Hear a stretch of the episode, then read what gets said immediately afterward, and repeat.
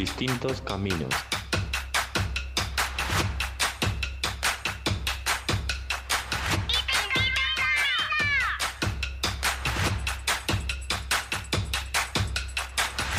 Distintos caminos. Distintos caminos.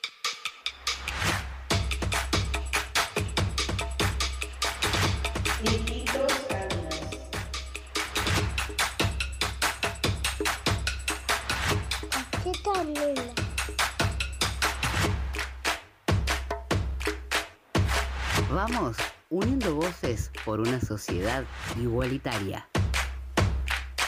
Distinto camino. Adelante. Nuestro amor fue oro, fue un sueño que murió. Luego ya empeoró, nuestro hogar se incendió. No quería dejarte ni mentirte ya. Empecé a llorar y pude recordar. Yo puedo comprarme flores, escribir mi nombre en la arena, hablar conmigo por horas. Muy buenas tardes, bienvenidos, bienvenidas a esto que es Distintos Caminos.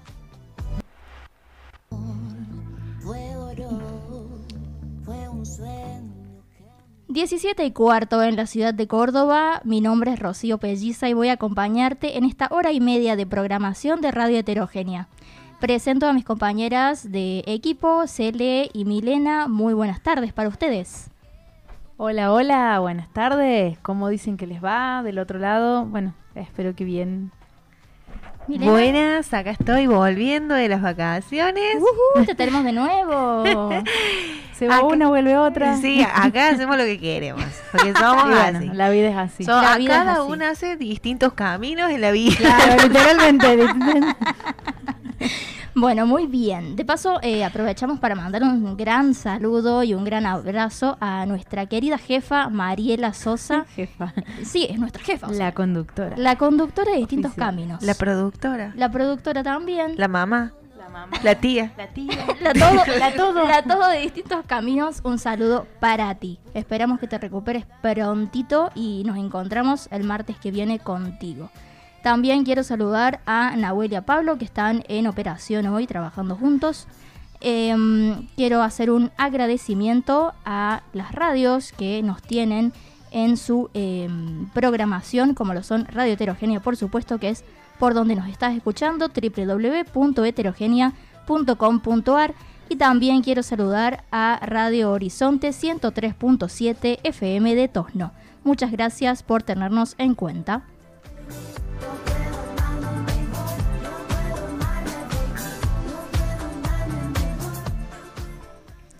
También quiero hacer mención de nuestras redes sociales. Eh, Mile, ayúdame por favor.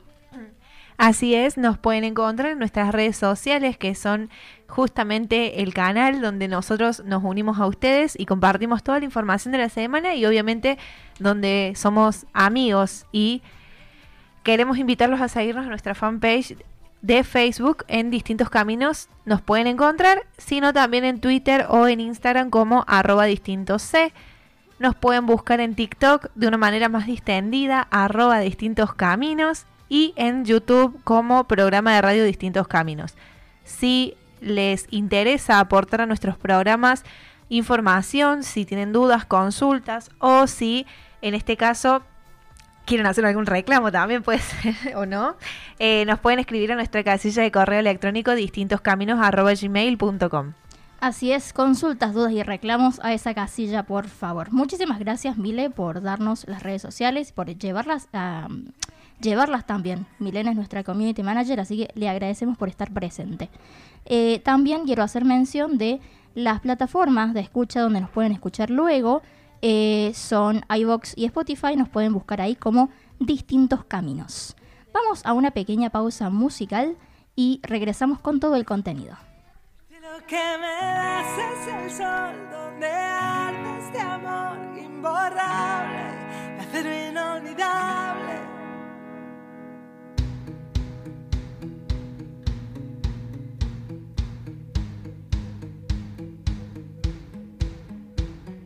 De sueños, despiertos, de gotas, de viento, si tú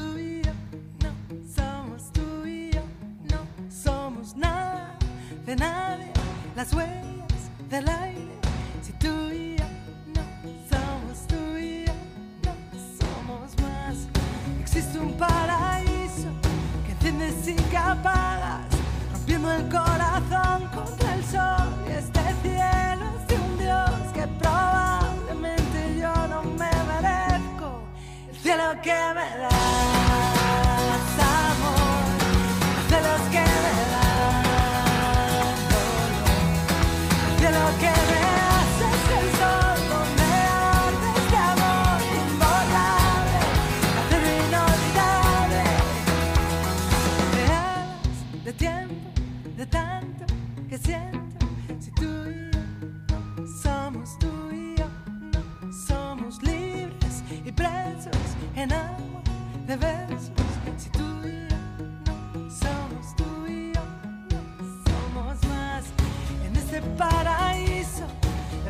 y me apagas, rompiendo el corazón contra el sol. Este cielo es de un Dios que probablemente yo no me merezco. El cielo que me das,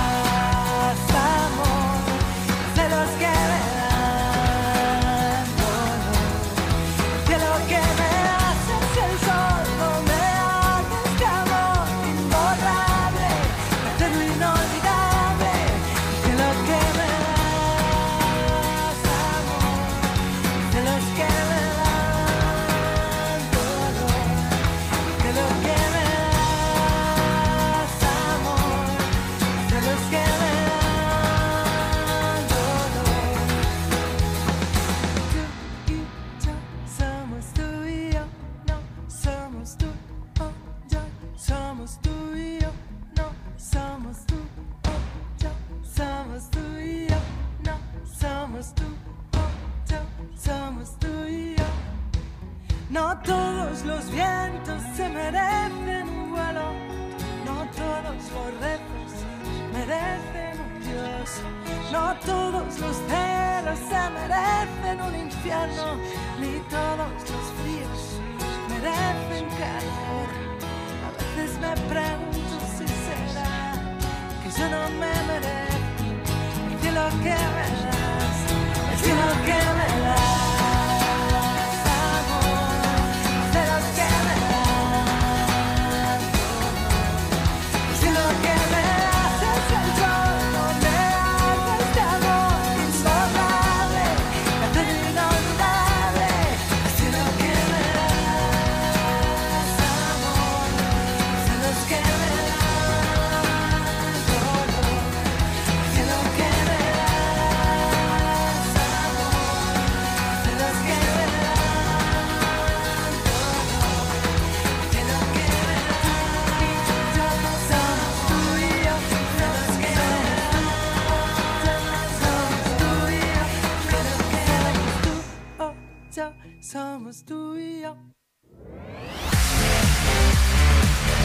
buscas, nos encontrás. En YouTube estamos como programa de radio Distintos Caminos. Nos buscas, nos encontrás. En Facebook estamos como distintos caminos. Te dijeron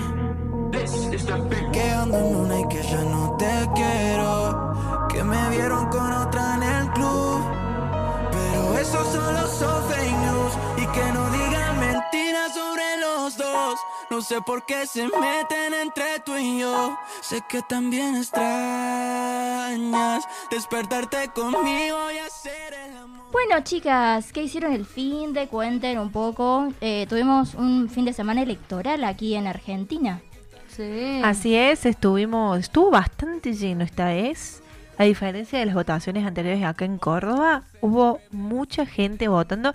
De hecho, bueno, yo hablo de mi experiencia, ¿no? Pero la vez que fui a votar eh, para intendente y gobernador, cinco minutos como mucho, diez, esta vez estuve esperando bastante y de hecho haciendo fila.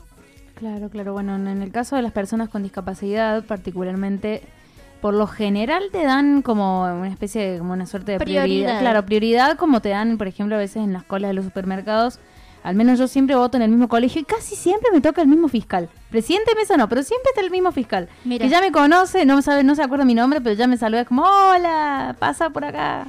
Claro. Como que tenés el cuarto, acce- de- como que, bueno, necesitar el cuarto accesible, es como que ya, ya, ya, Ya me conoce. claro, ya ya me conoce, así que bueno, es como una ventaja, pues siempre voto en el mismo colegio. Eh, pero bueno, sí, la verdad que se vio bastante movido. Eh, efectivamente, como el martes pasado, que bueno, yo traje la columna de información general, hacia ese autobombo, eh, que la boleta, bueno, no era única, entonces seguramente no iba a estar en braille, de hecho y hecho fue así, y la verdad que a mí personalmente fue muy complicado porque eran un montón de mesas con un montón de boletas, eh, tuve que entrar con alguien de confianza, lo cual me parece como un poco bajón. Pero bueno, eh, nada, era como para ponerles al tanto un poquito. No, pero está muy bien, está muy bien. Es una situación que eh, nos sucedió, creo que a, a muchos de los que necesitamos asistencia, Sí. eh, nos sucedió a sí, muchos, a mí también me pasó. Y la verdad que es un bajón para nuestra autonomía, o sea. Pero bueno, más adelante vamos a estar hablando de eso también. Eh, Cele, ¿tenés el pronóstico del tiempo? Obvio, por supuesto. 32 grados la máxima para hoy y 14 la mínima. Estamos a 31 y la sensación térmica también es 31 grados. Un calor. Eh, calor, nada, está lindo. A mí me gusta el calor, pero esto es clima que un día hace frío y otro calor. Es como que me desestabiliza una banda. Así que. A mí me pone muy triste, la verdad.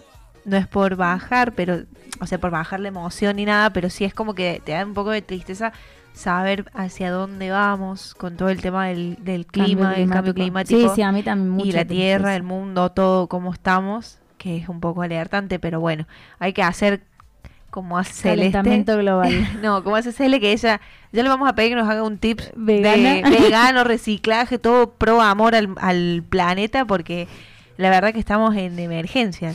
Comparto sí, tu, sí. tu idea, Mile, y, y podemos hacer una columna. Ahí le avisamos a la Sí. gente. Se está enterando en el aire. Podríamos hacer una columna sobre. Yo estuve el año pasado coordinando un proyecto sobre cambio climático y accesibilidad, como vincular la discapacidad con el cambio bueno. climático. Hay mucha información que nadie se imagina que se puede vincular a la discapacidad Así con es. esto y es increíble, así que ya lo haremos, ya lo haremos. Será plan a futuro. Pero bueno, continuamos con el clima. Pronóstico extendido, Cele. Contanos. Bueno, miércoles eh, mayormente soleado, igual que hoy, la máxima de 31 grados y una mínima de 12 grados. Mm, bastante amplitud térmica. ¿Querés que te ayude, Cele? ¿Cómo? ¿Querés que te ayude? ¿Con Con los días que siguen. Como No, no, no, no, está bien. Eh, jueves, 22 grados la máxima y 8 grados la mínima. Ah, baja un poquito la temperatura, ¿eh? Bastante, bastante. Sí, sí, sí. Eh, Bueno, viernes, eh, 20 grados la máxima y 5 grados la mínima. Sigue Empieza bajando. a bajar, empieza Sigue a bajar. bajando. de a poquito, de a poquito, así. Bueno, sábado 21 la máxima, 21 grados la máxima y 9 grados la mínima. Y el domingo sube 29 la máxima y 13 grados la mínima. Y así estamos en un eterno vaivén climático, chicas.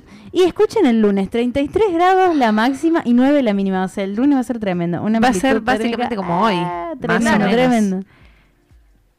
Interesante. Bueno, Bueno. y martes 22 grados la máxima y 6 la mínima. O sea que el martes que viene vamos a tener que venirme más abrigaditos acá en la radio de distintos caminos. Porque, bueno, se viene un día como un poquito más fresco. Igual Medio raro, pero agosto vieron que siempre es raro. El mes de los incendios, El mes del el mes de los viento. vientos, el mes de los fríos, calor, frío, calor, que uno no sabe qué, qué ponerse. Bueno, iba a decir una- un insulto. Ah, ¿Qué No, ponerse? señora, no, no. señora. No, no, qué ma- malísima, malísima la futura comunicadora. Eh, pero bueno, eh, la verdad que este mes de agosto es muy caótico, siempre es así. Así que bueno. Yo tengo acá para agregar al, al pronóstico de Cele, bueno, el mío me, me tira toda la data, la info. Ah, pero no, no, me morí con Tiene más esto. experiencia no, no, señora me morí con esta aclaración. Previsión de polen. me muero. Ah, Va a mira. aumentar mañana, chicas. Así que Bueno. Los la- alérgicos, ahí me vi yo. Claro, con razón me duele la No, cabeza. no, hay una tierra hoy, hay una tierra. Yo abrí un poco las ventanas, ¿viste? Y las tuve que cerrar al todo porque se, se me, daba- se me llenaban de tierra los muebles. Dije, no tengo ganas de limpiar. Así que cerré un poco porque no. Bueno, gente, así estamos con el clima en un eterno vaivén. Veremos la semana que viene con qué nos encontramos. Gracias, Ele, por tu columna, tu, tu aporte Gracias al a programa. Eh, Mile, tenemos efemérides. Así es. Tenemos efemérides el día de. Perdón, el día jueves, el día de esta, por decir. El día jueves 17 de agosto es el Día Internacional de la Enfermedad de Coats. Y se conmemora justamente que es una enfermedad poco frecuente que genera una pérdida progresiva de la visión, especialmente en niños y jóvenes. Esta enfermedad es conocida como síndrome de retinitis exudativa, una enfermedad crónica caracterizada por la pérdida lenta y progresiva de la visión unilateral, siendo ocasionada por un desarrollo anormal de los vasos sanguíneos. Vamos a nombrar algunos síntomas de esta enfermedad. Pérdida de la visión unilateral, es decir, en un solo ojo. El aspecto de la pupila es de color blanco o leucoria, suelen decir. Eh, desprendimiento severo de la retina en fases avanzadas. Desviación de uno de los ojos, que puede ser extra, estrabismo, perdón. Edema macular, presencia de exudados amarillentos en el ojo. Y para tener en cuenta un 70% de los casos son controlables, controlables perdón, mediante un diagnóstico precoz y un tratamiento adecuado. Otra de las efemérides y una que estoy esperando con muchas ansias, el domingo es el Día de las Infancias. Creo que todo el mundo lo espera con ansias, ¿eh? Sí. Seas niño, adulto, lo que sea, pero... Todos tenemos el niño interior. Total. Ah. Mile, contanos. Bueno, el día domingo de aquí en Argentina es el Día del Niño. Todos los tercer domingos de agosto hasta, por lo menos desde, mejor dicho, el 2020 que resignificó con el nuevo nombre Día de las Infancias. Es una nueva denominación que pretende otorgar una mirada más plural e inclusiva de las diversas maneras de vivir la niñez, dedicado al reconocimiento y a la comprensión de los pequeños en todo el mundo. Esta fecha fue proclamada por primera vez en el año 1925 durante una conferencia mundial sobre el bienestar infantil. Acá en Argentina, esta fecha recuerda las necesidades, riesgos y también los retos que enfrentan todos los niños y niñas en nuestra sociedad. Y también quiero aclarar que la ONU eh, sirve para fomentar la fraternidad entre los niños y niñas del mundo y recordar que tienen derechos que son básicos, por supuesto, pero bueno, vale aclararlos, a la salud, la educación y la protección. Además también de visibilizar sus necesidades y problemáticas. Hoy en día se habla mucho de lo que es la crianza respetuosa. Así y, es. y es muy importante, les recomiendo como mamá y como lectora y también escucho podcast, eh, es muy importante porque hoy en día la crianza prepara justamente al niño, a la persona hacia el futuro y está en nosotros eh, no dejarle esas heridas que por ahí uno de A uno le cuesta tiene. sanar Claro, también. exactamente. Entonces, fijarse en, en la experiencia que uno vivió y decir, bueno, yo voy a elegir cortar con, con ciertas cosas para que mi hijo, mi hija, mi hija no pase por, por lo mismo, ¿no? Así que... Bueno. Sere, ¿quieres decir Eso algo? No, no, que estaba de acuerdo. Ah, muy bien. Bueno, eso sería todo. Muchas gracias. Bueno, gracias a ti y a Julieta Matías también por eh, traernos las efemérides a distintos caminos. Vamos a una pequeña pausa y seguimos con más.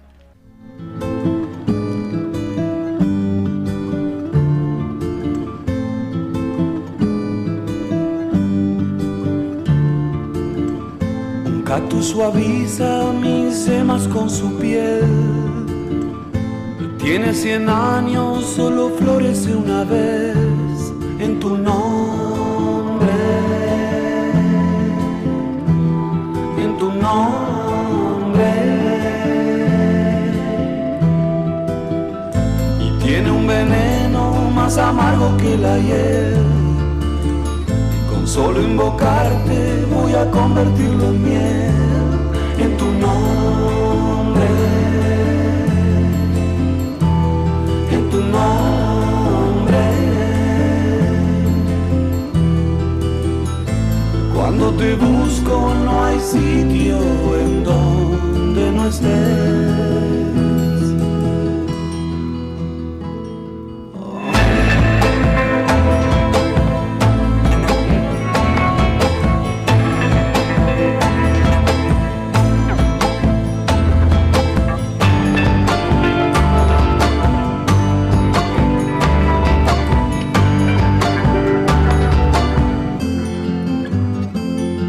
Los médanos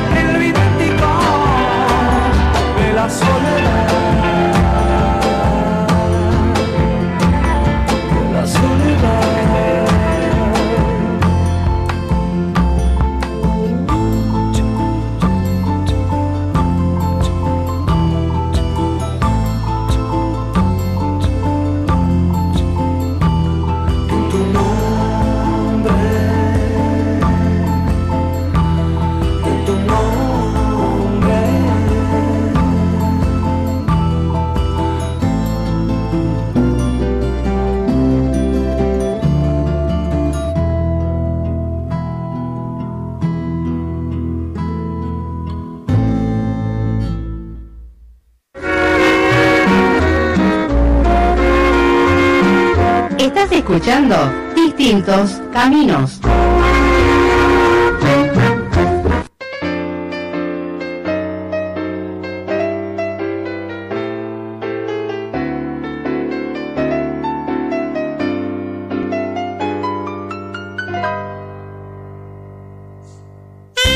Bienvenidos a su sección La vida en rosa, discapacidad e inclusión, abordando la información de manera integral.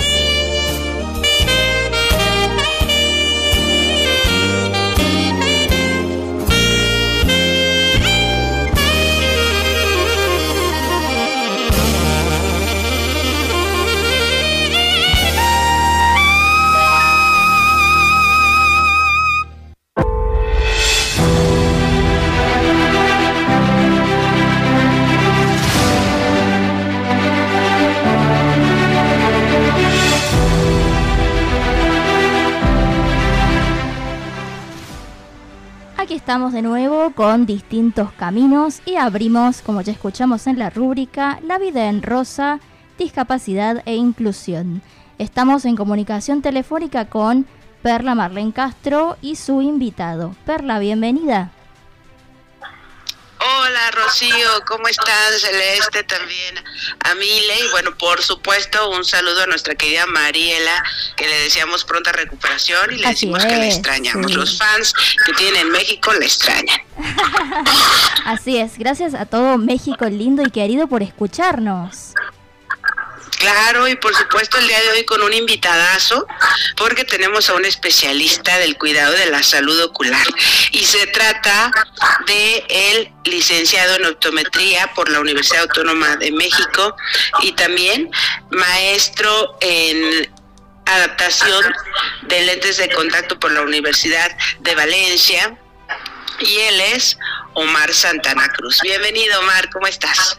Hola Perla, ¿cómo están a todas? Muy buenas tardes. Este, soy Omar Santana, muchas gracias Rocío, Celeste, Milena, un gusto escucharlas y vamos a estar atentos a sus comentarios para esta situación. Muy buenas tardes aquí en México a todos y pues adelante, este Perla Marlene, estamos atentos a lo que vayamos a platicar.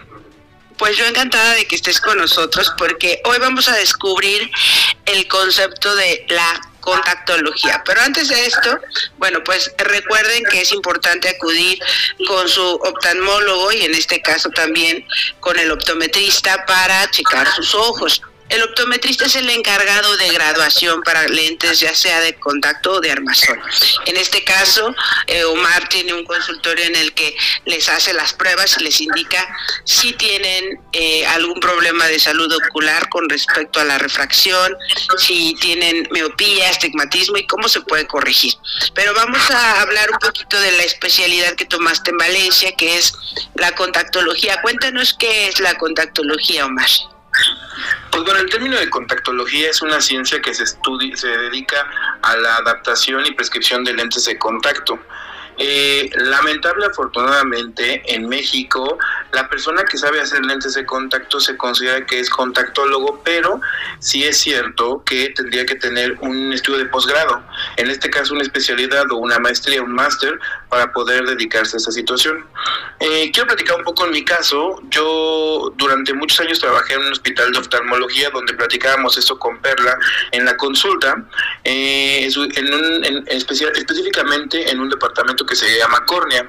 Entonces, justamente cuando hay problemas en la córnea, los principales auxiliares para la situación de rehabilitación son los lentes de contacto. Es por eso que pues necesita una persona experta para esta parte y pues bueno, ahí no solamente tenemos la parte de, tuvimos la parte de, de hacer algunas situaciones, investigaciones como esta, esta esta situación, pero rehabilitar pacientes principalmente, con el objetivo de que ellos puedan ver bien, verse bien y pues que se integren a la sociedad, justamente lo que hacemos. Así es, porque ¿qué pasa cuando tenemos muchas dioptrías y lo que no queremos es vernos con los lentes con fondo de botella, ¿no? Entonces es ahí donde de inmediato uno piensa, mejor me voy a poner lentes de contacto. Y qué mejor que hacerlo con un especialista que nos asesore y nos diga qué tipo de lentes nos quedan, si son blandos, si son rígidos, si tienen alguna característica en especial, si nuestra córnea, como dices, tiene una forma diferente para que lo hagan exactamente a la medida y no al parpadeo se, se bote lente. Pero hay otra parte muy importante que es la parte estética también dentro de los lentes de contacto, que fue la que descubrimos contigo y me parece maravilloso, porque las personas con discapacidad visual, eh, cuando tenemos alguna enfermedad en los ojos y el ojo deja de funcionar en su normalidad, pierde coloración, es decir, el iris, la pupila, todo va aclarándose, como si viéramos una manchita en el ojo, que esa manchita va provocando una opacidad y va cambiando el color poco a poco, la tonalidad, blanco, gris, azulado. ¿Qué otras tonalidades se dan y por qué, Omar? Pues bueno, básicamente estamos hablando de un tema que puede parecer muy fuerte para algunos pacientes, pero estamos hablando sobre ceguera por córnea. Eso, como bien lo decías, este, eh, Perla, pues lo que nosotros hacemos es entender la situación en donde la luz ya no puede pasar ese medio transparente que nosotros conocemos como córnea. Todos por los que estamos escuchando esto podemos imaginarnos que la córnea es el lente que se encuentra adelante de lo de color de nuestro ojo. Justamente tiene un efecto en donde la, la luz pasa por ella y tiene que ser transparente. Al momento de que pierde esas características, justamente lo que tenemos son coloraciones un tanto parecida a la parte blanca del ojo que se llama esclera. Entonces, es completamente cierto que los pacientes que terminan teniendo esta ceguera por córnea, justo la, eh, la córnea toma un color, en este caso blanco azulado, en este caso este grisáceo también puede ser, y lo que provoca es que la luz no deje pasar y por lo tanto el paciente tenga esta limitación con respecto a su visión. Eh, pues se da principalmente por eso, está hecho de colágeno. Usualmente todo la, la, el ojo humano está hecho por ciertas características de colágeno, si no mal recuerdo, estaremos hablando del colágeno tipo 4 y 5, me parece, eso no, no, no tengo tanta cuestión, pero están súper bien acomodados, de tal manera que al momento de que están bien acomodados hacen que sean transparentes. Genuinamente yo creo que eh, la parte de la evolución ha hecho que una parte de nuestro cuerpo sea transparente y a mí me maravilla. Eh, justamente por eso cuando deja de perder esta situación de acomodo correcto y perfecto, se pasa a, pasa a tener una coloración diferente a esta transparente, en este caso blanquecina, y por la luz se interrumpe y no deja el paso. Y a la vista, para la gente que eh, adquirimos discapacidad visual, pues sabemos que el ojo ya no se ve natural y, bonito, sino que adquiere una coloración opaca, eh, blancuzca, que muchas veces te impide salir a la calle, enfrentar tus actividades laborales o escolares de manera regular y empieza uno a usar lentes oscuros. Entonces, eh, ¿cuál es el método que ustedes utilizan para poder eh, devolvernos la seguridad y la autoestima a través de lentes de contacto que vengan ya con el ojo, digamos, dibujado. Claro, por ejemplo, Perla, no sé si eh, voy a platicar un poquito de, de este caso, es cuando tú llegas a algún lugar y te quitan los lentes de oscuros porque tienes esta condición de opacidad o leucoma, nosotros lo conocemos así, este, que es el término correcto para describir una, una opacidad en la córnea, eh, siempre te preguntan, oye, ¿qué te pasó? Oye, ¿estás viendo bien? Oye, ¿estás bien? Y es muy frustrante para los pacientes que están pasando por este proceso que muy probablemente no sea nuevo y muy probablemente no sea algo algo este que les guste mucho platicar cada vez que salen ellos a conocer gente, a convivir, a tomar un café. Eso es complicado. Entonces, como bien lo dijo eh, Perla, nosotros ayudamos a la situación de poder eh, hacerlo más parecido a lo natural, a este término en donde vamos a encontrar un iris de color o la parte de color del ojo y una pupila o en este caso este, está simulando una pupila en la parte central de, de estos lentes de contacto. Bueno, lo sabemos, están hechos de hidrogel de silicona o hidrogel tradicional. Esto quiere decir que son prácticamente rellenos mucho de agua y entonces al contacto con el ojo son muy cómodos, por lo tanto podríamos decir que son lentes suaves o hidrofílicos que tienen mucha tendencia a absorber agua. Y en consecuencia podemos tener diferentes diseños, en este caso pensamos en Perla, en un diseño de iris con una tonalidad pues un, ta- un tanto clara porque ella me describía que antes de estas condiciones sus ojos eran un poco más claros, un, cono, un, tono incluso podemos decirlo tirándolo a miel claro, a café claro, y pues bueno, esto lo hacemos. Mm, platicando en algún momento con Perla, decíamos, los pacientes de lentes de contacto tienen que tener una revisión eh, específicamente desde mi área como multidisciplinaria, como bien lo comentaba ella. La parte del oftalmólogo obviamente nunca está de más, siempre tiene que ser como un aliado eh, completamente con nosotros, pero la parte del manejo psicológico y la parte del manejo de cómo es que se siente el paciente, tendríamos que tenerlo de igual manera referenciando, pero ser con esta situación. No está tan cómodo que algo que tienes y que no puedes cambiar por algunas circunstancias tenga que ser motivo para que todo el tiempo estés hablando de ello. Y entonces, por eso existen estos lentes de contacto, que los podemos conocer como lentes eh, de contacto protésicos, ¿no? Porque justamente simulan ser un ojo, eh, un, ojo como antes de que estuviera en, en discapacidad visual y tenemos esta situación. No sé si contesté la pregunta, estimada Perla. Claro, y también quisiera que nos contaras cómo es que eh, puede suceder que, que no nada más por alguna enfermedad visual, sino por un accidente, ¿no? A veces eh, les permitimos a los niños jugar con pistolitas de dardos, con algún cosa puso cortante o un lápiz, algo que, que te pueda lastimar, no los dos ojos, puede ser que solamente uno, uno sea totalmente funcional y el otro es el que esté dañado, ¿no? Que me comentabas que has tenido también casos. Sí, tenemos casos en donde los pacientes, digo, a final de cuentas la apariencia, la apariencia, perdón, será lo último que nos importe para ese tipo de pacientes, algo es cierto, principalmente que no pierdan la función del ojo, que en este caso sería ver que pase la luz.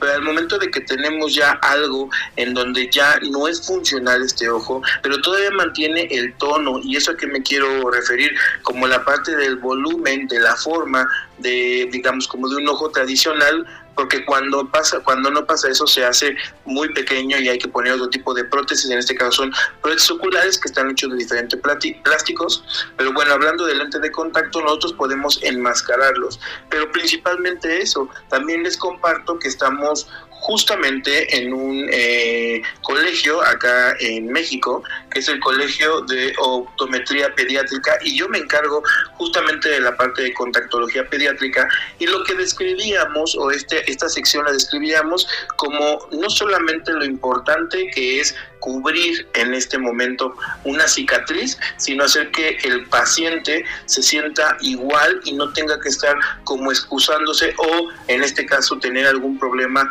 como de no integración o de no o, de detenerse en actividades sociales por esta condición.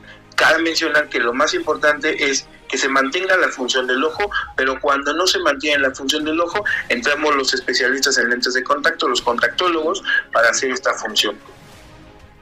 Perfecto, Mar. Quiero que nos cuentes también que estás dando clases en el Instituto Politécnico Nacional, que es otra de las grandes instituciones en México, y que nos cuentes también tus redes sociales para quienes te quieran ubicar eh, por redes sociales, por teléfono, quieran hacer alguna consulta adicional. Claro, me encanta estar y participar en estos foros, la verdad es que me hace muy feliz. Eh, la parte de la consulta privada es algo importante, igual como la consulta pública, que en su momento estuvo en, en mi vida y ahora estamos en medios diferentes. La parte privada me pueden encontrar como arroba lentes de contacto guion bajo México y eso soy yo publicando algunos casos con la autorización de los pacientes o publicándoles algunas innovaciones en las tecnologías. Lo más importante es que hoy en día no hay tantos contactólogos con posgrado en México y muy probablemente en Argentina están todavía más detenidos por esta situación. ¿Cómo lo sé esto? Porque apenas la optometría está entrando allá. Fue una situación en donde ha habido muchos cambios en los últimos 10 años. Entonces, eh, lo importante es que la parte de la licenciatura en optometría tendría que ser el futuro como muy parecido a la, a la medicina o la optometría, tendría que parecerse más a la medicina con la parte de hacer especialidades. Y no dudo que hay personas que lo sepan hacer, pero tendrían que profesionalizarse. La situación es que nosotros estamos participando en la especialidad de lentes de contacto del Instituto Politécnico Nacional, que se da aquí en Ciudad de México, y justamente estamos a menos de una semana, este justamente este sábado, iniciaremos un diplomado en la Universidad Vasco de Quiroga, que está en Michoacán, que es otra, este, otro estado acá en Ciudad, en, en México, en donde vamos a participar. Eso quiere decir que, eh, pues, amamos la parte de estar eh, no solamente rehabilitando pacientes, porque genuinamente es lo que hago, sino la parte de poder enseñarle a los demás esta situación. Pues me encanta que eh, nos hayamos encontrado en la vida y que gente tan profesional como tú esté en México eh, informándonos el día de hoy. No sé si Rocío, este, Celeste Me encantaría escucharlas. o me encantaría tienen alguna duda. Perla y Omar, bueno, agradecerles por esta maravillosa entrevista. Eh, la verdad que sí, él tiene razón, no es mucha la información que hay aquí en Argentina sobre contactología Eh, y la formación también es reducida. Eh, por ahora, las personas con discapacidad visual de aquí de Argentina eh, disponemos de eh, prótesis oculares, que es lo que más se usa por esta cuestión estética, pero no se dispone de algo tan eh, parecido o igual a lo que estuvo desarrollando Omar hace un momento. De nuevo, eh, no sé si las chicas tienen alguna pregunta, alguna cosa que quieren aportar. Sí, yo Celeste. Hola, buenas tardes. Omar, eh, Perla. eh, sí, bueno, yo para aportar lo que tengo es que justamente acá, como decía la compañera Rocío, el tema de las prótesis, de todos modos, es como que no es tan, no, no, digamos, no es tan fácil el trámite, lleva tiempo, como todo eh, en, el mundo y bueno, y en este país en particular. Y bueno, y también a mí me quedó resonando mucho esto de que muchas veces eh, algún juego que parece muy inocente, como el de las pistolitas de dardos, o bueno, yo conozco un caso de, de una chica que, digamos, que me supo contar mi mamá, de una vecina de ella, que un sifón de soda de estos que son de vidrio eh, se le cayó de la mano y le, los vidrios le saltaron y le reventaron el ojo. Así que nada, fue como, me, me quedó sonando eso. Qué importante, qué importante proteger a las infancias sobre todo. Así que, bueno, eh, Pero yo quisiera hacer como una, una, un comentario acá. Hay una cosa que se llama queratocono. Y el queratocono casi no se habla de ellos porque, ¿qué creen? No deja ciego a la gente. Pero hace cada vez más que sea complicado prescribir unos lentes aéreos. Justo no con esta democratización de los medios, y agradezco mucho esta participación que me dejan tener acá, me hace pensar que no se habla de esta situación porque, como lo decimos, no impacta en personas que queden ciegas por queratocono. El comentario está dirigido a que estos pacientes se desapegan completamente de la situación social. Muchas veces una persona que no es eh, muy afecta a poder platicar, salir de su casa o demás situaciones y en su mm, principalmente mayor parte económica de vida, que es pues digamos relativamente joven, llega a pasar esto, este, pues resulta que ellos van siendo unas situaciones en donde van siendo, van siendo denigrados hacia una situación en donde no participan eh, activamente económicamente en sociedad. El comentario está dirigido que un lente de contacto que mide aproximadamente menos de un centímetro de diámetro con diferentes curvaturas podría hacer que ese niño, que ese adolescente, que ese adulto joven, que la edad podría hacer pensarse que no está terminando la parte de educación o que no tiene un mejor trabajo o que no puede desempeñarse socialmente eh, correctamente, ¿no? O a lo mejor no puede tener alguna situación de distracción, es porque con un lente de contacto podríamos ayudarlo. Esa es la importancia de la rehabilitación de los ojos con lentes de contacto, principalmente hacer o potencializar la visión a lo más que se pueda. Eso se le conoce como capacidad visual y estamos limitando a las personas a no llevar esta situación por no ocuparlos. Entonces, pues agradecemos mucho esa situación. En verdad, creo que la verdadera inclusión es hacer bien lo que sabemos hacer y en cada paciente lo aplicamos para poder tener esta situación. Amo que el foro sea eh, a favor de, la mujer y, y- encontramos esta comunicación.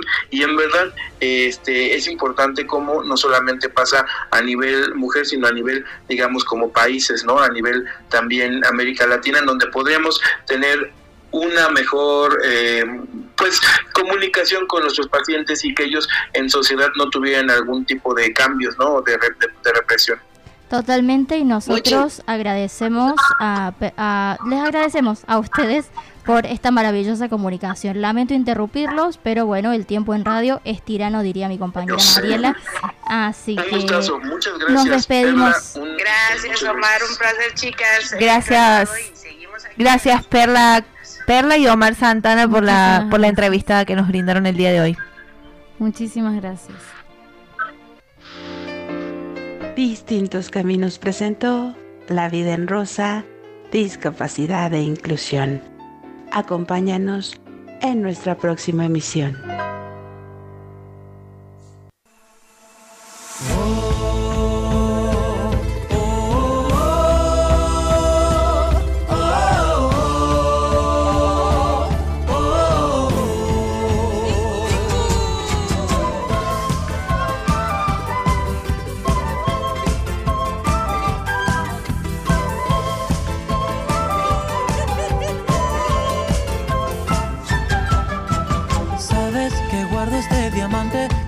Solo cuando te acercas. Tiene un poder natural como el sol que calienta el mundo, mundo. Mira, si frotas el diamante, el cielo se transforma y cubre todo. Como si bailaras con el ritmo del corazón del mundo.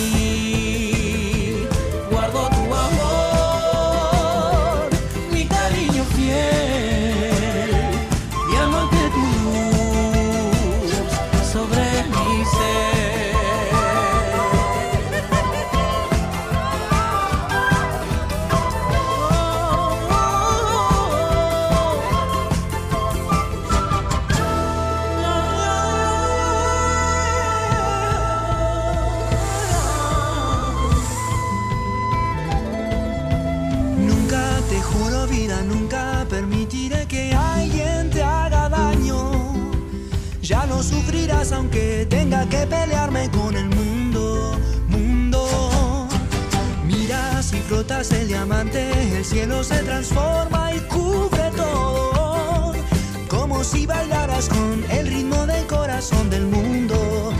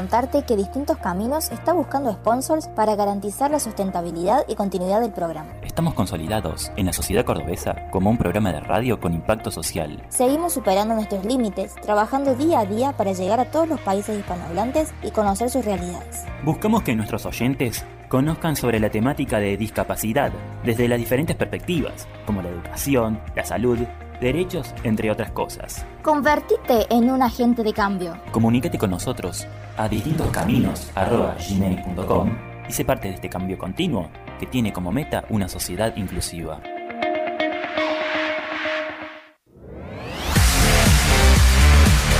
Nos buscas, nos encontrás. En Instagram estamos como arroba distinto C.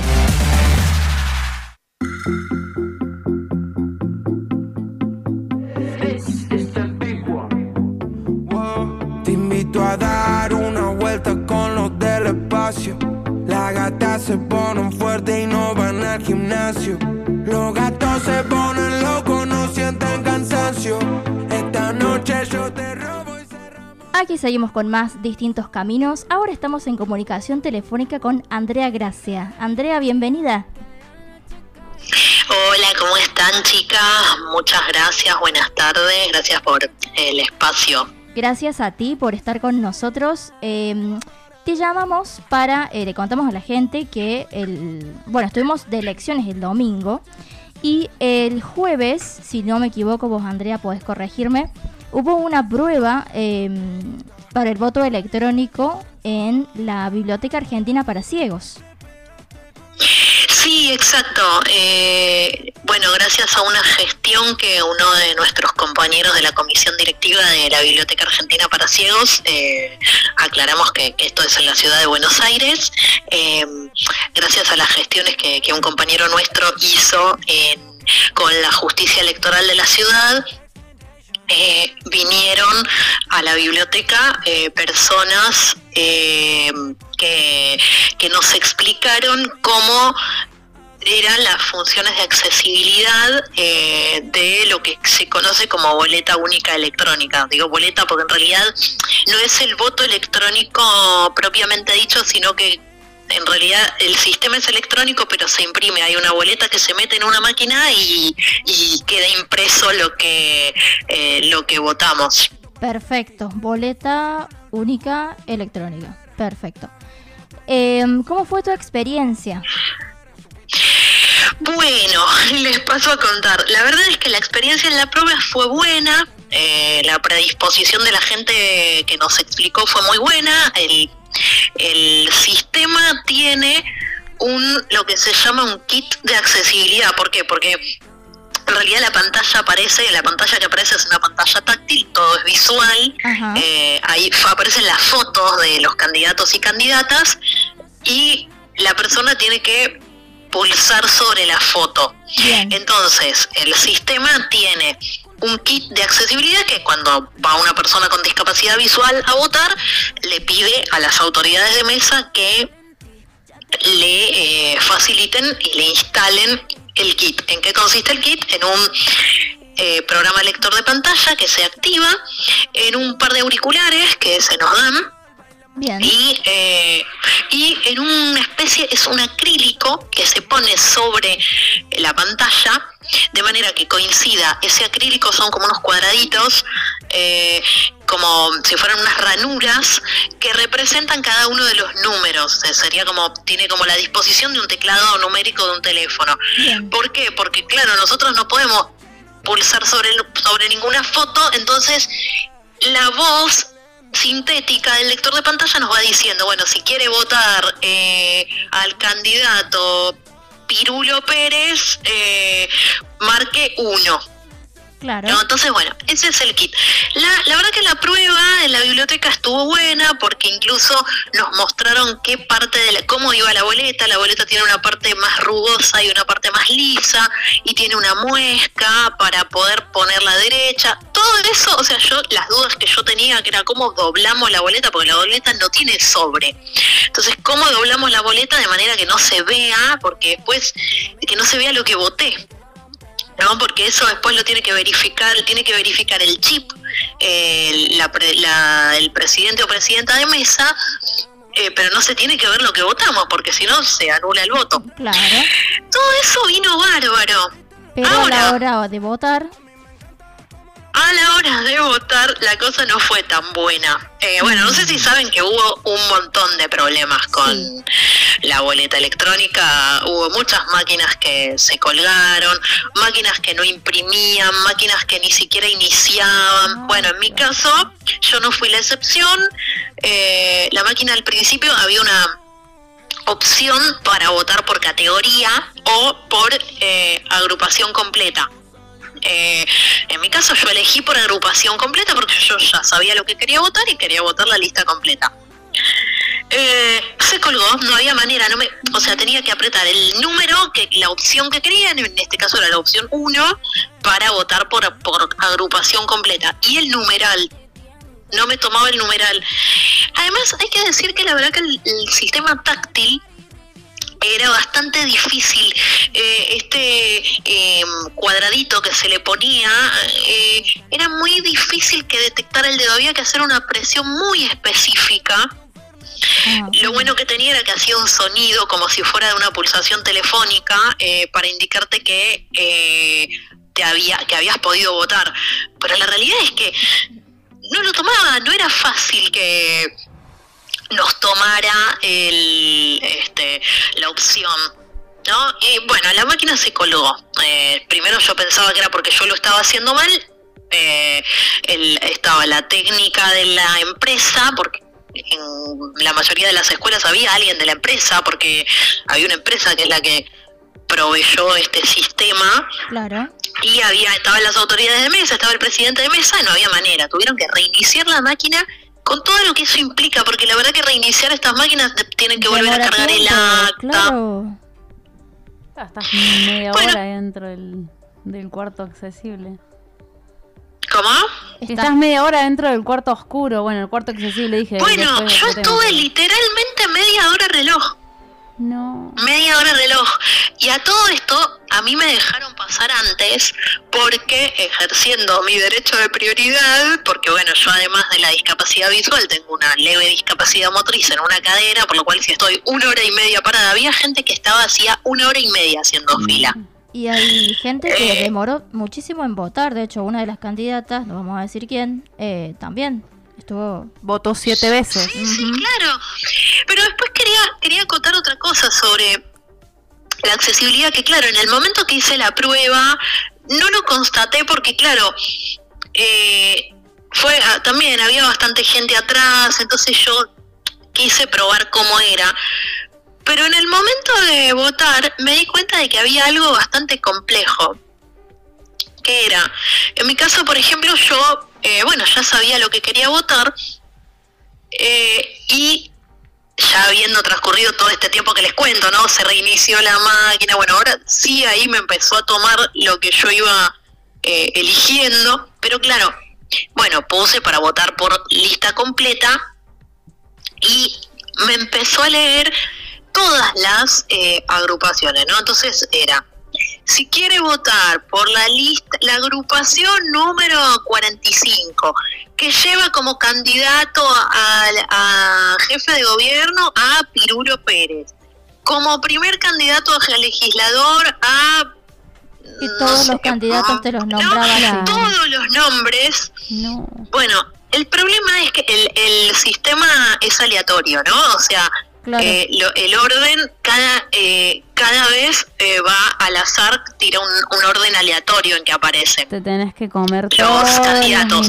Bueno, la opción que yo quería votar fue la número 11, o sea que estuve un rato largo escuchando todas las opciones, con todos los nombres, con todos los... o sea, cada opción tenía tres nombres, con sus apellidos, con sus cargos, con su número de lista y con el número de la opción que había que apretar en el teclado. ¿No? A todo esto el tiempo iba pasando. Cuando llegué a la opción, que era la número 11, yo ya me empecé a desesperar porque sabía que había mucha gente en la fila. Es que sí, te da apuro. Sí. Eh, Quiero apretar la opción 11 y como tenía dos dígitos, tardé un montón en que me lo tomara porque no lo tomaba. Entonces la verdad es que, eh, y bueno, y después a lo último, tenía la opción de verificar, de que me leyera todas las opciones que había votado. O sea, yo voté la lista completa, confirmé y antes de imprimir me tenía que leer qué era lo que aparecía en la boleta para, para cotejar. Y eso no me lo leyó. Ah, ah, bien. O sea, lo mandé a imprimir así y me imaginé. Y eso es importante porque hubo gente que después leí que le pasó que la impresión no coincidía con lo que había votado y le tuvieron que romper la boleta y tuvo que votar de nuevo. Entonces, eh, la verdad es que yo creo que la intención estuvo en que hubiera eh, en que hubiera un mecanismo de accesibilidad, pero no fue probado eh, con el suficiente tiempo por por las personas con discapacidad. Digo, las pruebas se hicieron hace una semana cuando... No, menos, o sea, se hicieron días. tres días antes de la elección. Entonces, eh, obviamente, este tipo de falencias no se iban a poder corregir porque, bueno, no había tiempo. Totalmente. Y la verdad es que eh, no, bueno, sí, a- o sea, hay que decir que la accesibilidad estuvo, eh, Pero falló el pero que sistema. evidentemente hubo un problema. Sí, sí, sí. Falló el sistema, evidentemente. Sí, y que además evidentemente, bueno, esto de las pulsaciones que, digo, para una persona que por ejemplo tiene una discapacidad motriz, ¿Cómo hace? Como una movilidad reducida en ¿cómo los hace dedos. para apretar? Porque no era fácil, no es como un sistema táctil de un celular, por ejemplo, que, que tiene, que es muy sensible. Falta mucha coordinación, preparación. Claro. Es- necesitamos, obviamente, está bueno, sí, la idea, el, el proyecto, pero le falta mucho. Esa es la realidad, le falta mucho y, y bueno, eh, no, no sobre todo, eh, lo que pasa acá es justamente el tiempo, porque atrasan, o sea, necesitamos que sea accesible, pero que también sea eficiente, que sea rápido, que, que sea algo para facilitarnos y no esto, que nos traiga esa, esa dificultad de no poder hacer Totalmente. cosas. Sí. Totalmente, y además que creo que eh, lo importante es poder ir eh, tendiendo a que cada vez se garantice más la accesibilidad y la, autonomía plena, ¿no? Porque en este caso sí lo bueno fue que, que tuve autonomía total, pero claro, el problema fue que sí tuve autonomía total. Ahora cuando la máquina se colgaba, digo, eh, por más autonomía total que haya, si el sistema falla, aparte terminamos dependiendo de una máquina. Yo sé que hay otros sistemas, por ejemplo la boleta única de papel también tiene contemplado. Creo que ustedes en Córdoba, en Córdoba votan con boleta única, ¿no? De papel. Para gobernadora e intendente sí, para presidente no, porque eran muchos candidatos, claro, viste que no claro. había boleta única, era todos los papelitos, fue re inaccesible, yo la pasé la verdad un poquito mal ahí, pero bueno. Eh, pero bueno, André, eh, yo tengo una pregunta, eh, también para, como para ir cerrando un poco. Eh, mientras hablabas me quedé pensando em, con respecto a, eh, bueno, que te leí en voz alta, eso es solamente, digamos, en el caso de discapacidad visual, como que vos tenías la opción de activar como el lector, como en el caso de los cajeros automáticos, o era para Claro, todas las sí, sí. personas, o era para todas las personas que entraban y te, le, y te No, leían no, no, voz no, alta. es un kit de accesibilidad específico para personas con discapacidad Ah, visual bien, bien. que cuando que cuando lo pedimos nos lo dan y a diferencia de lo que pasa en los cajeros que cada persona tiene que llevar su propio auricular acá el sistema viene con un auricular como con auriculares del formato tipo vincha eh, y lo cual es bueno porque quiere decir que garantiza el voto secreto Totalmente. eh, entonces, eh, el, digamos, todo eso ya está previsto. Bien, Perfecto, pero eso sí está faltó. bueno. Está buenísimo, pero bueno, lamentablemente faltó todo lo otro que nombramos anteriormente y ojalá, ojalá que para eh, las elecciones presidenciales que nos tocan a, a fin de año, eh, la, la- la accesibilidad puede estar presente, verdaderamente, y se siga eh, haciendo pruebas.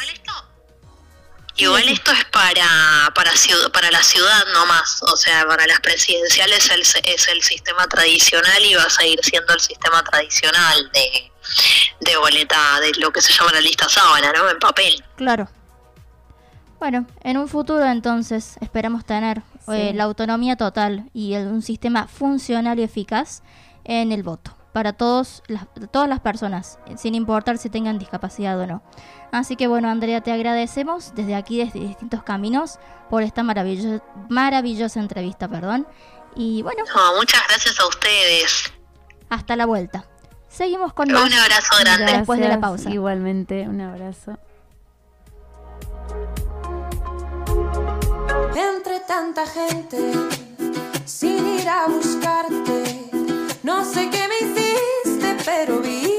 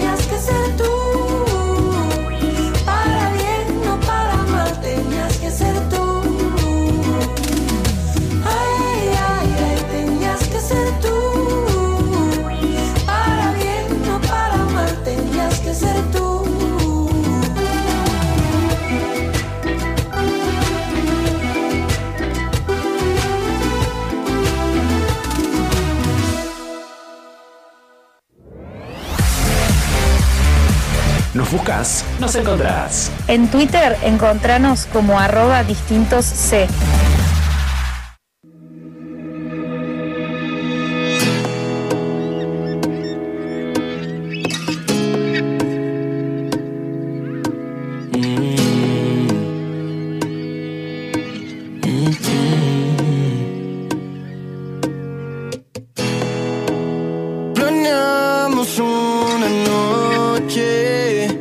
no sería nada romántico, algo rápido, un romance pasajero entre tú y yo. Te subiste en mi coche y nos fuimos a un lugar lejos, muy inhóspito, en un viaje sin regreso y sin mentiras de ser el amor de tu vida. Porque eso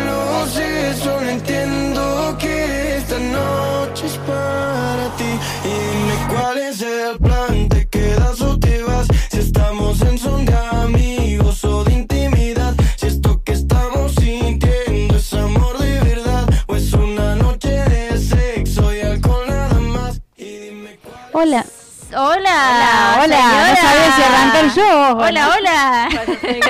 Fallo Es que- técnico. Hola, ¿qué No, no, ningún Permiso. Ansiedad. Permiso, dice la No, pasa que ella quería arrancar su bloque, así que bueno, señora, preséntese. Adelante. Bueno, bueno, acostumbrada que a veces directamente arranco. No, soy un poco ansiosa, no te sé. Bueno, eh, hoy les traigo un temón porque me parece un muy buen tema para traer a colación. Eh, bueno, resulta que hace un poco más de un mes, eh, si mal no estoy con la fecha, porque también depende mucho de cuándo se publicaron los artículos, fue el 9 de julio de, de la independencia argentina, pero bueno, no es un evento argentino particularmente. Se realizó la asamblea número 21 de la Federación Mundial de Sordos, en la cual se presentó una bandera nueva que representa a la comunidad sorda, una bandera que tiene tres colores. Eh, fue diseñada por, el, por un artista, eh, diseñador muy talentoso, por lo que describen, eh, francés, que se llama... eh, Arnaud. Arma- Arnaud, no, bueno, no, no soy muy buena con el francés. Arnaud no. Arnaud Ballard. Bueno, Ballard. No, no, no, no soy. Bueno, yo estoy inventando, eh, No, tranquila. Sí, no, no, yo también. No soy como que- Francés. no, no, sé mucho francés en realidad, no es que no sé buena, no, no sé. Pero bueno, en fin, eh, es una bandera nueva que representa a la comunidad sorda y a continuación, bueno, voy a, con mi ayuda de memoria voy a recurrir porque es como muy específico. Eh, consta de tres colores que acá ya la, acá nuestra asistente, por el momento Milena. Garay va a describir. Pero bueno, la bandera tiene tres colores que básicamente son el color turquesa, que representa a la comunidad sorda, el orgullo y la unidad. El amarillo, el color amarillo que representa, eh, es el color de la luz, espíritu tolerante y convivencia. Y el color azul oscuro que representa a la tierra, a la humanidad y vivir juntos en el planeta. Ay, qué lindo, eso me encantó. Eh, así que bueno, señora Milena Garay, si quiere eh, Describa, asistirnos acá a describir la bandera. Bueno, complication. Pero vamos. ¿Por qué? Bueno, ¿Por vamos. qué Es una. eh, me gustó porque, mira, la info que yo tengo es igual a la tuya, solamente que en vez de decir turquesa, azul claro. Pero es lo mismo. Sí, azul claro, turquesa es exactamente lo mismo. Bueno, no lo mismo, pero es. Vamos. Casi lo Eh, mismo. justamente este azul, azul claro o turquesa simboliza las manos y alrededor del símbolo de la mano está el color amarillo, es el contorno, que significa el color de la luz. Eh, después, cada una de estas eh, de estos dedos, porque tenemos cinco nombres: Europa, América, Asia, Oceanía y África. Los Eso es lo que. Los continentes. Eso Claro, es lo que significa. Y los dedos que también representan, bueno, la lengua de señas. Exacto. Con los dedos, claro. Muy bueno. Entonces, de fondo, el azul oscuro, para que se lo imaginen, azul oscuro, la mano, color turquesa o azul claro, y con, en contorno de los dedos, amarillo. Perfecto. De todos modos, eh, si no tienen discapacidad visual y aún así la tengan, eh, recuerden que en distintos caminos, siempre después de, de los programas, subimos como un poco de información eh, más extendida, como para que tengan también eh, durante la semana sobre los temas que hemos estado hablando, sobre todo lo que es información general. Así que nada, la van a tener a la, a la fotito de la bandera con la de hecho, ya está en, en la imagen general, así que... Claro, sí, sí, sí, ya está en la imagen general con su descripción, el texto alternativo. Eh, y bueno, si no lo necesitan, bueno, la tienen ahí en la publicación general de hoy.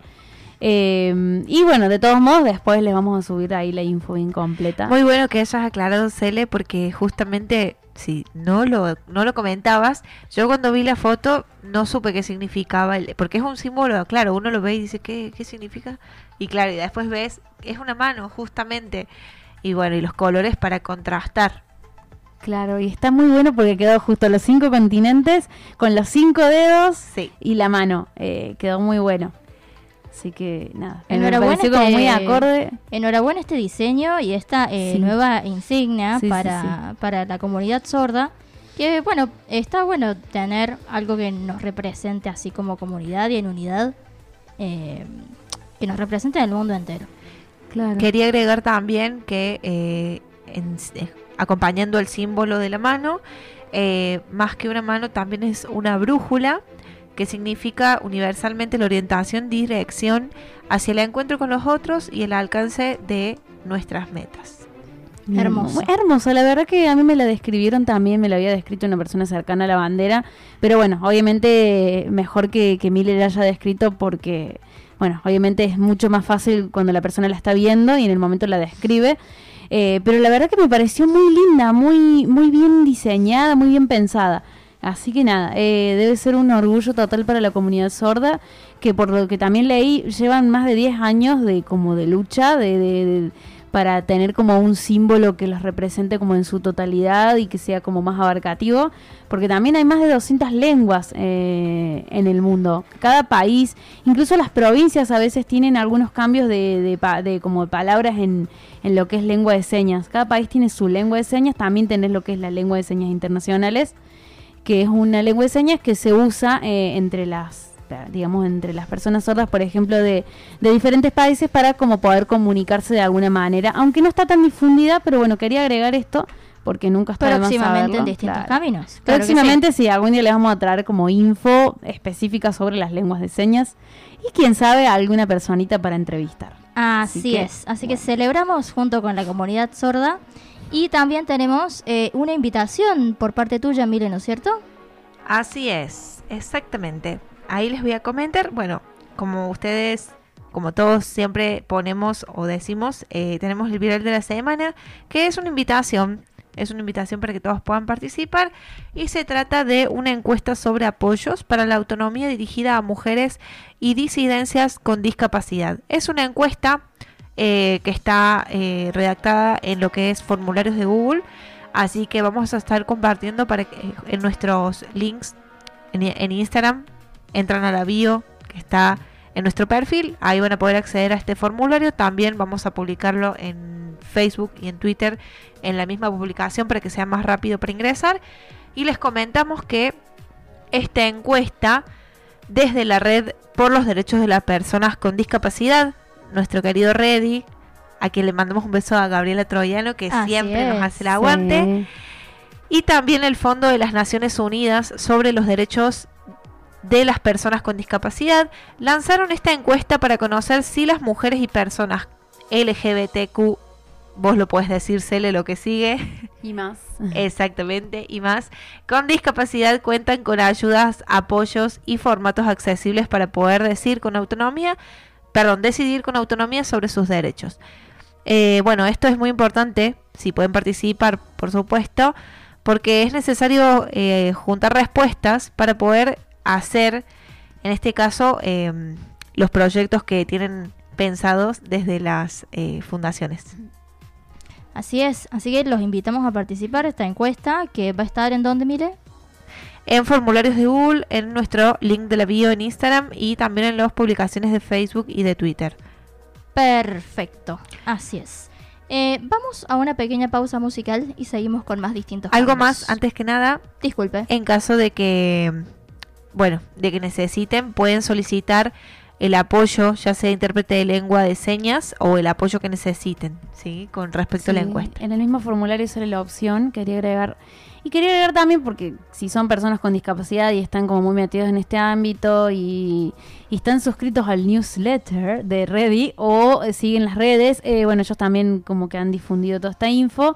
A mí, por ejemplo, me, me llegó el formulario, pero bueno, de todos modos, eh, acá en distintos caminos se los vamos a acercar porque, bueno, siempre, siempre les acercamos la mejor info, así que lo van a tener ahí a mano.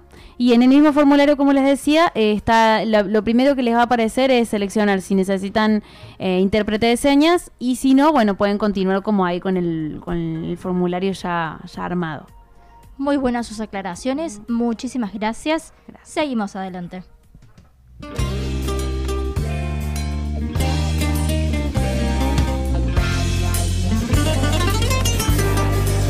De un tiempo perdido, esta parte de esta noche ha venido un recuerdo encontrado para quedarse conmigo. De un tiempo lejano, esta parte ha venido esta noche otro recuerdo prohibido, olvidado en el olvido. Sentimentalmente para remediarlo, voy a quedarme contigo para siempre. Pero puede que te encuentre últimamente. Entre tanto me confundo con la gente. Sentimentalmente nuestro por ahora es el nido que el olvido ha destruido. Y si el viento me devuelve a tus orillas, serenamente será dormido.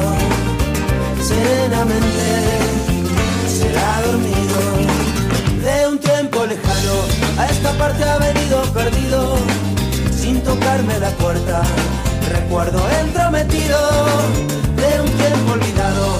Ha venido un recuerdo mojado de una tarde de lluvia, de tu pelo enredado. Como siempre que se cambian los papeles, voy a quedarme dormido en tu Bueno, gente, ya nos estamos yendo, ya son casi las seis y media de la tarde, pero antes tenemos una invitación. Así es, otra más. Ya que estábamos hablando justamente de los derechos de las mujeres y LGBTI, perdón, LGBTI y más, Q y más, me faltó la Q. Con discapacidad, les comentamos del inicio del curso, justamente curso autogestionado para los derechos de las mujeres, vuelvo a repetir, el programa Equiparar. Propone una capacitación como acercamiento al enfoque de género y discapacidad en clave interseccional.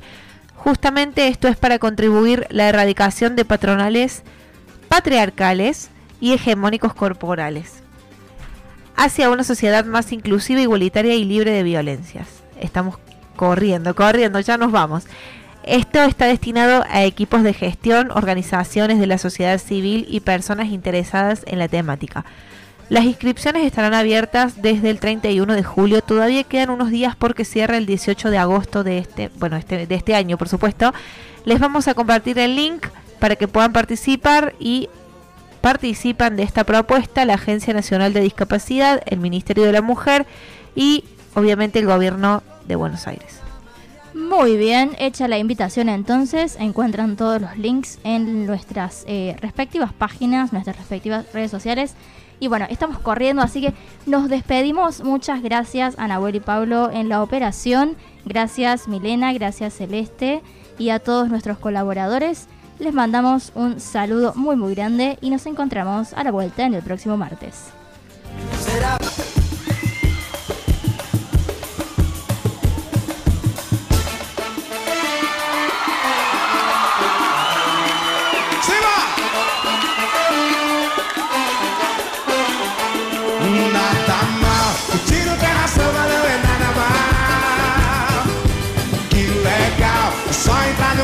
Liberar geral.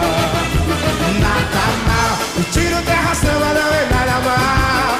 Ei, que legal, só entrar no clipe e liberar geral. E vira e mexe noite inteira, oh, oh, no meio da ladeira. Vai levantar poeira, a primeira estribeira E vira e mexe a noite inteira oh, oh, No meio da ladeira Vai levantar poeira A primeira estribeira. No terra samba é assim Swing, swing pra você pra mim. Sinta no corpo a razão de existir. No samba e no samba eu quero ficar. Olha lá, no terra samba é assim Swing, swing pra você pra mim